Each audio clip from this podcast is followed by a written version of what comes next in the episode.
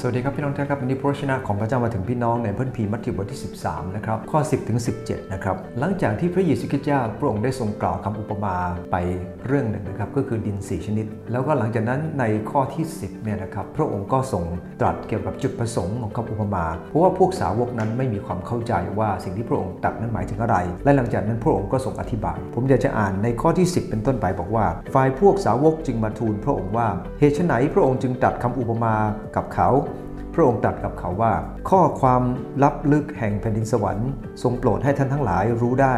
แต่คนเหล่านั้นไม่โปรดให้รู้ ด้วยว่าผู้ใดมีอยู่แล้วจะเพิ่มเติมให้ผู้นั้นมีเหลือเฟือ แต่ผู้ที่ไม่มีนั้น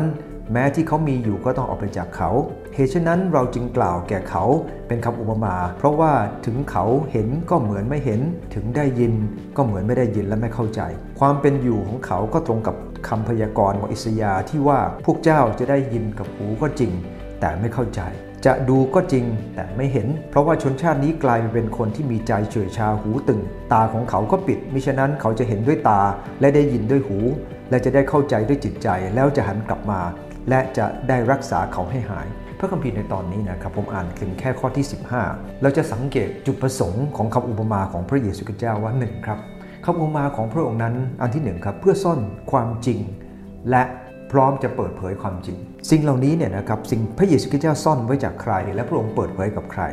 ตรงนี้บอกว่าพระองค์ทรงเปิดเผยให้กับพวกสาวกของพระองค์ พวกสาวกของพระองค์คือใคร พวกสาวกของพระองค์ก็คือคนที่ มีความถ่อมใจแสวงหาและติดตามพระองค์ แต่ส่วนพระองค์ทรงปิดไว้จากใคร ก็จากพวกฟาริสี ซึ่งเป็นคนที่ไม่มีโอกาสจะพบความจริง เนื่องจากว่าพวกเขาเองนั้นไม่ได้ถาะส่องถ่อมใจและแสวงหาดังนั้นหมายความว่าคำอุปมาของพระเยซูคริสต์เจ้านั้นเป็นคำอุปมาที่เป็นฝ่ายวิญญาณ ที่พระองค์ทรงเปิดเผย ให้กับคนที่อยู่บนหลักการแห่งพระวจนะของพระเจ้า ค้นคว้าหาความจริงที่อยู่บนหลักการของพระองค์เท่านั้น ไม่ไม่ได้หมายความว่าสิ่งที่พระองค์ทรงตรัสนั้นเพื่อต้องการทำให้คนไม่เข้าใจ แต่พระองค์ปิดบังไว้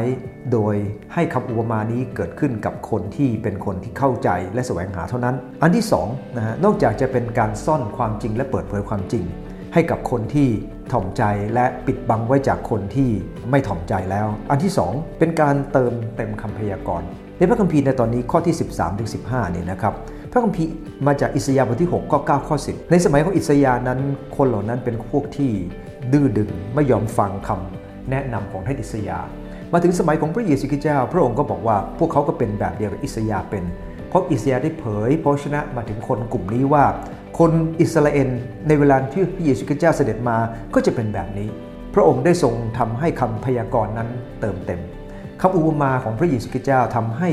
คนที่ใจแข็งกระด้างนั้นไม่มีโอกาสจะเข้าใจดันั้นเองวันนี้นะครับพระชนะของพระเจ้าพระองค์พร้อมจะเปิดเผยกับทุกคนครับผมจำได้ว่าแม้แต่โจรบนไม้กางเขน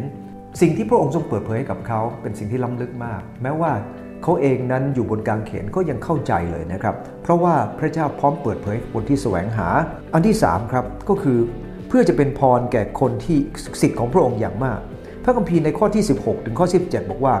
แต่ในตาของท่านทั้งหลายก็จะเป็นสุขเพราะได้เห็น และหูของท่านจะเป็นสุขเพราะได้ยิน คนที่ติดตามพระองค์นะฮะพร้อมที่จะฟังคำของพระองค์ ก็จะกลายเป็นคนที่มีความสุข เนื่องจากว่าคำอุปมาเหล่านี้พร้อมจะเป็นพรกับเขา